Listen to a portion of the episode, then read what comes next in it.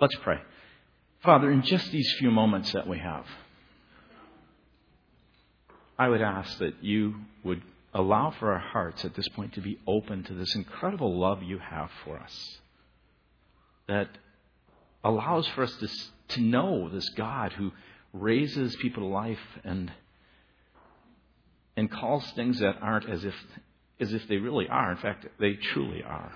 And so we thank you for that. So may your spirit have freedom now and your voice speak, I pray in Christ's name. Amen.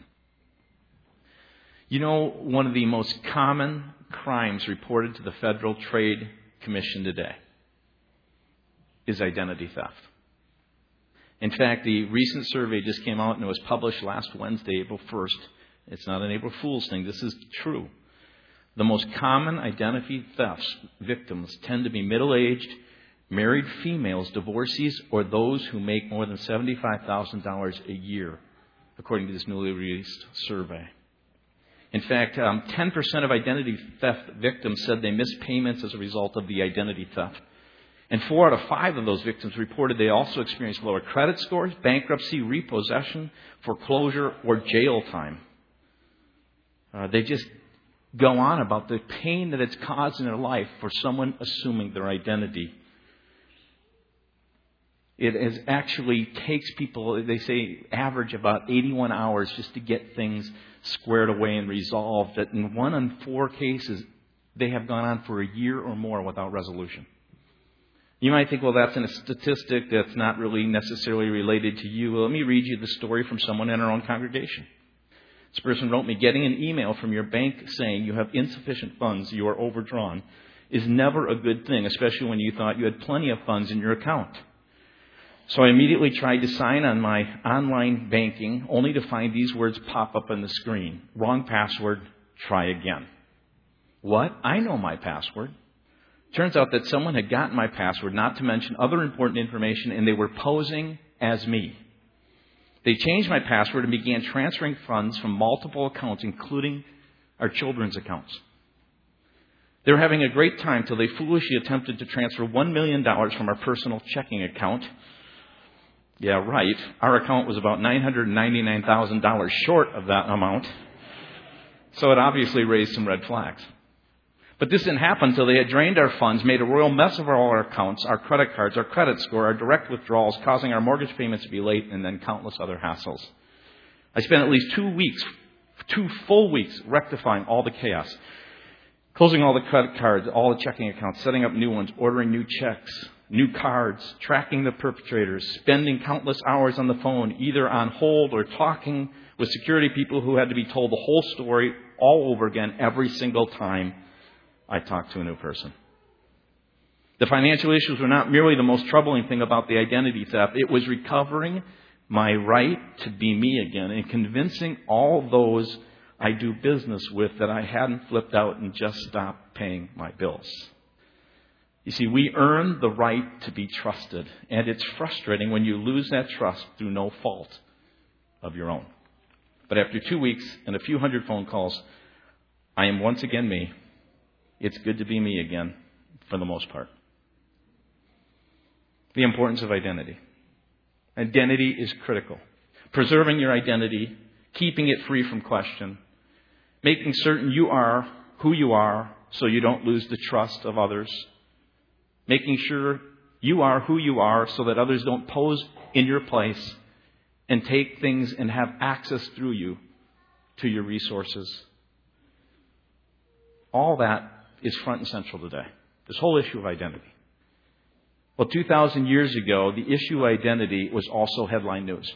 You see, in that day, in the time when Jesus lived, you didn't have like ID cards you could pull out that you could show and prove to someone by your picture who you are. You didn't have these computer screens so that if you walked into a place, they could kind of pull up your computer, you know, on the computer screen, your, your picture and some of your vital statistics and your little passwords so they could prove who you are. And see, in that day, people were assuming identities though, still.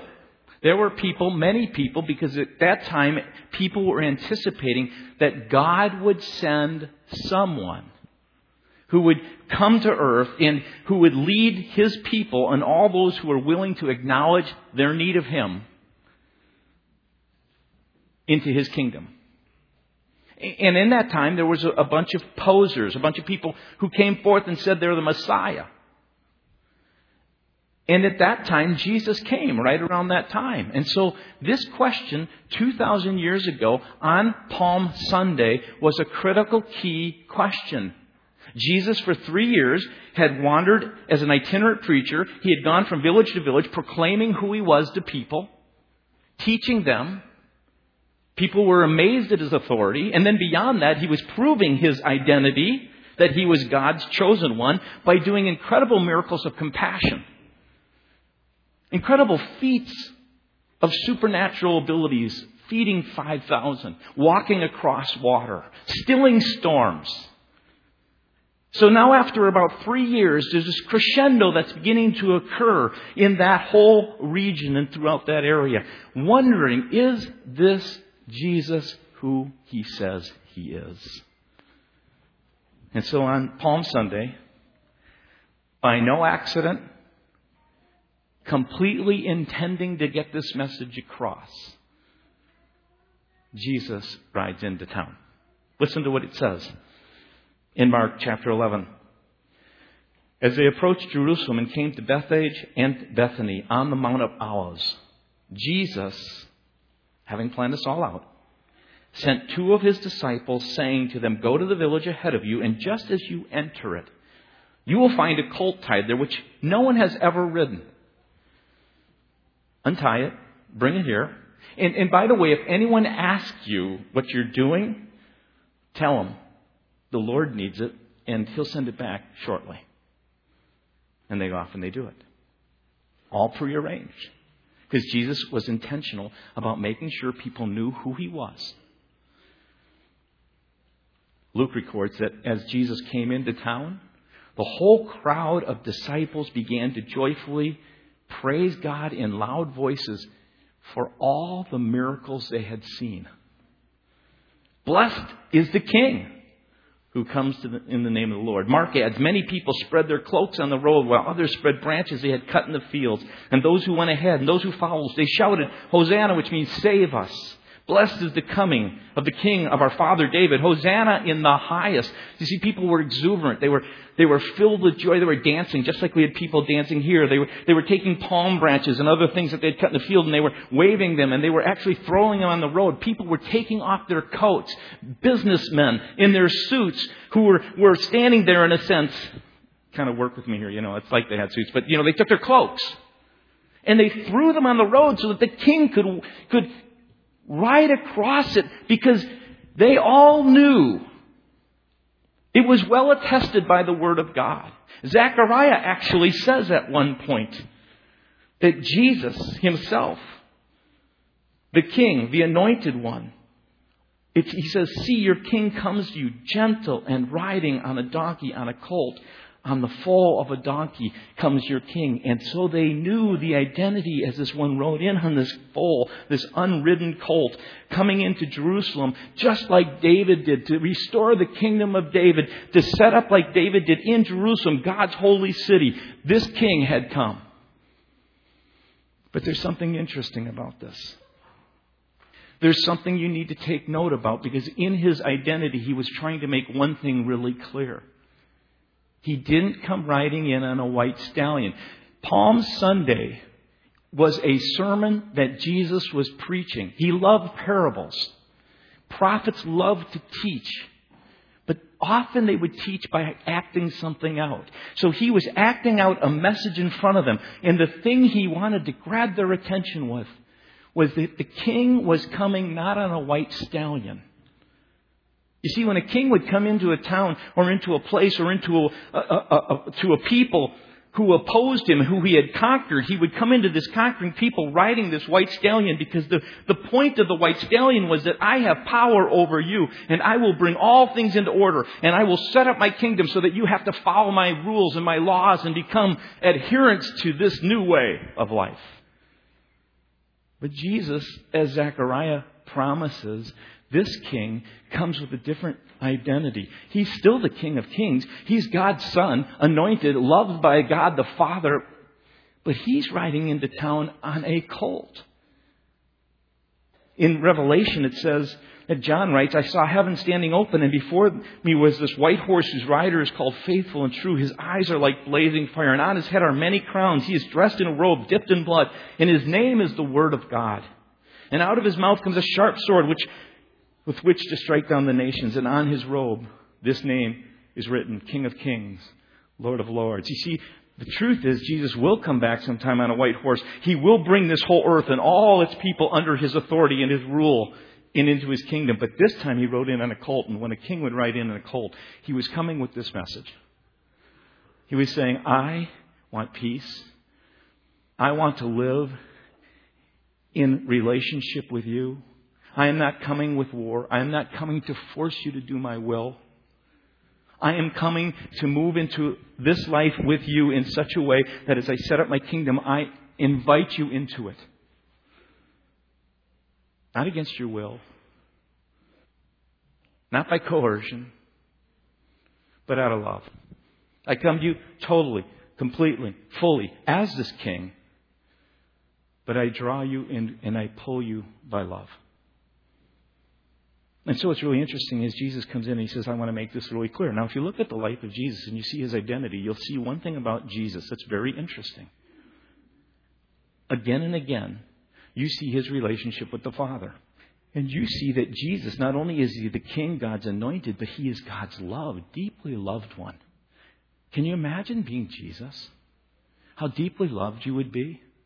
Here is Jesus living his life for 30 years. He's about to begin his ministry. He goes to be baptized, which means he's going to identify with common people. He's going to actually say, I am one of you. I am like you in all ways. I understand your suffering. I'm going to enter into your experience fully. So at his baptism, he's baptized. John doesn't even want to baptize him. I can't baptize you. I'm not worthy of doing it. He says, No, I need to be. He's baptized. As he's baptized and coming out of the water, it says the heavens opened and, and, and the Spirit, like a dove, descended down on him. And as it descended down on him, this voice cracked from the sky. And it, it's interesting because in, in some of the Gospels it says, You are my Son, whom I love. With you, I am well pleased. My heart is bursting with pride as I look at you. Because you're the one that when we, we looked at the situation of people and we saw that their separation from us and we saw the guilt and the shame that they carry, we saw the fact that they, they struggled to feel competent and feel worthy and accepted and they, and they were people who allowed sin into their life that broke relationships with other people and caused them mess in, in their relationships with others and, and, and messed up their own life and, and, and caused them to live in shame where they either ran from, from us or they acted like they didn't care about who we are as the Godhead. Here is Jesus. He's sitting with the Father. They look at this mess and the Father says, we need to do something about it. It's going to be demeaning. You're going to have to enter in that situation. It's going to be humbling. In fact, it'll be so humiliating you'll actually die on a cross in order to do the work to make things right. Is there any volunteers? And Jesus says, I'll do it. Incredible love.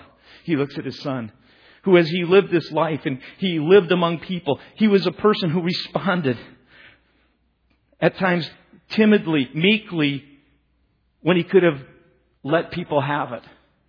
He was one who was tender in his actions with people who needed tenderness. He was a person who was compassionate. He was a person who, with all his love, he would give mercy and grace to people who needed grace and mercy. He would go to a well with a woman who felt so lousy and so rotten about herself, and he didn't condemn her, but he stood there and he invited her into a relationship. He said, I've come, and she understands who he is, and she begins to experience the love of God in her heart. Here is this Jesus who God the Father goes, You're my son. All that you've done, I'm so pleased with, and I love you so much. So as they go on in that journey, it's not too far before his crucifixion. Jesus takes John, Peter, and James. He brings them up to a mountain. He says, I want you guys to be with me. I'm going to go and pray. He starts to pray, and as he's praying, it says in the Word of God, I believe it's Luke, it says that, that Peter is really sleepy. These guys have been working hard. They had just climbed the mountain. They're tired. Peter's kind of fallen asleep. Jesus is over there praying. He sees Jesus praying a lot. He realizes there's something about this life of Jesus. There's something about prayer. There's something about being connected to the Father, but he's just tired. And as Jesus is praying, he starts to glow so brightly. It says that it was no bleach could get it that white. So bright that it actually, it caused their eyes to have to kind of, they had to kind of like look down kind of a thing. There's almost a sense where I kind of, Peter would have go, would you turn the glow down, Jesus? I'm tired. But it's so bright, it's so overwhelming that it says that a cloud begins to envelop them. The cloud envelops them, and once again, they hear these words. This time not you are my son. I think God is speaking so those three will hear it. He says, This is my son, whom I love. I'm well pleased. My heart is bursting with pride over joy of my perfect, sinless, gracious, loving, truth, always telling truth son. I am just, I, wow. He is so favored of God. He is so loved of God. And then he goes to Palm Sunday and he, he makes this known. He says, The same love that I offered to the, to the woman who stood at the well, and the same love that I've experienced, what people have experienced when I've healed them from blindness, and when I've healed um, a deaf ear, and when I've actually worked in a person's life and removed the sense of shame and guilt, and the same kind of love that, that people have experienced, I want everyone to experience. That's why I ride into town like this. He rides into town, and as Paul said during communion, at a certain point they turn against him, they put him on the cross. And the same Father is looking down at His Son, and His heart is breaking out of deep, deep love of His, of His Son. Which brings me back to something that's so incredible about the gospel the good news. Here's the good news. Wouldn't you like that kind of love in your life? Wouldn't you like the Father to look down and love you like that? Wouldn't you like to be able to, like Jesus, have the resources of God so that when you see the Father working, the Holy Spirit prompting gives you the ability to do the things you could never imagine you could do? You could actually see the blind and, and those who are deaf and those who are far from God and those who need to be freed, freed. You have the ability to speak God's word just like Jesus did because you now know the love of God flowing through you and you have the resources of God available to you as you work each day, each moment. Your life becomes far more exciting than it ever could be. It's not the humdrum of life. You go through life, you begin to understand that this God deeply loves you, and as you, God deeply loves you, He puts within you the ability to tap into His resources, to gain access into that, to actually do the things through a spoken word or through just a touch or through a prayer that a person doesn't even know about, to enter the will of God into situations to make a difference.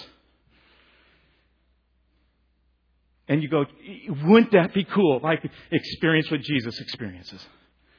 And Jesus goes to a cross, rises from the dead, and he says to every person, like he said when he was there, here's the key. You don't have to steal my identity. If you want to, by pure understanding of your need, recognition of your own sin, by understanding that God, just through trust, has made it possible for you to relate to Him because of Jesus. He will give you what he calls not identity theft, but identity shift. He takes your identity and he now puts the name of Jesus over it. Isn't that the coolest thing in the world? Because now when you, it's by pure trust. You didn't do a thing to deserve it. In fact, to think about it, to think that God would love you like He loves the Son, just imagine that. All you have to do is believe and trust what, what Jesus, the name of Jesus, the character of Jesus, the work of Jesus has done, that this whole thing has been done for you so that you can walk in the relationship of the love of God, know His grace, and be able to access His resources. That's why people are trying to steal identity today. Because if they can get into your identity, they're hoping you have some accounts and some resources and some things that they can have. But why not not steal, but do what Jesus says. I'll give you my identity. I'll shift my identity, if you want it, onto you. If you receive it.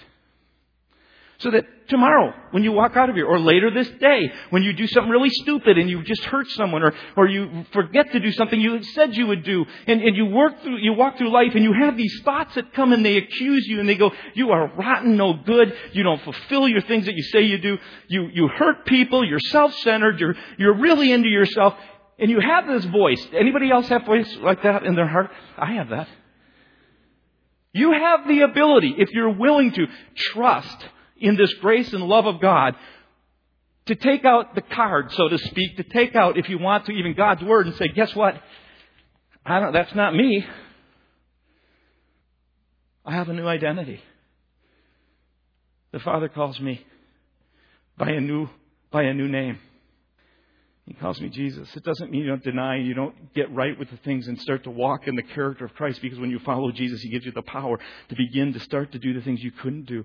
But you now have the ability to walk in the grace and the love and the mercy and the patience and all the kindness of God. And you don't need to listen to that voice. You take it out and go, you know what? You got the wrong person here. I am loved by God. I don't deserve it. But, baby, I'm going to live in it. Because Jesus said I could.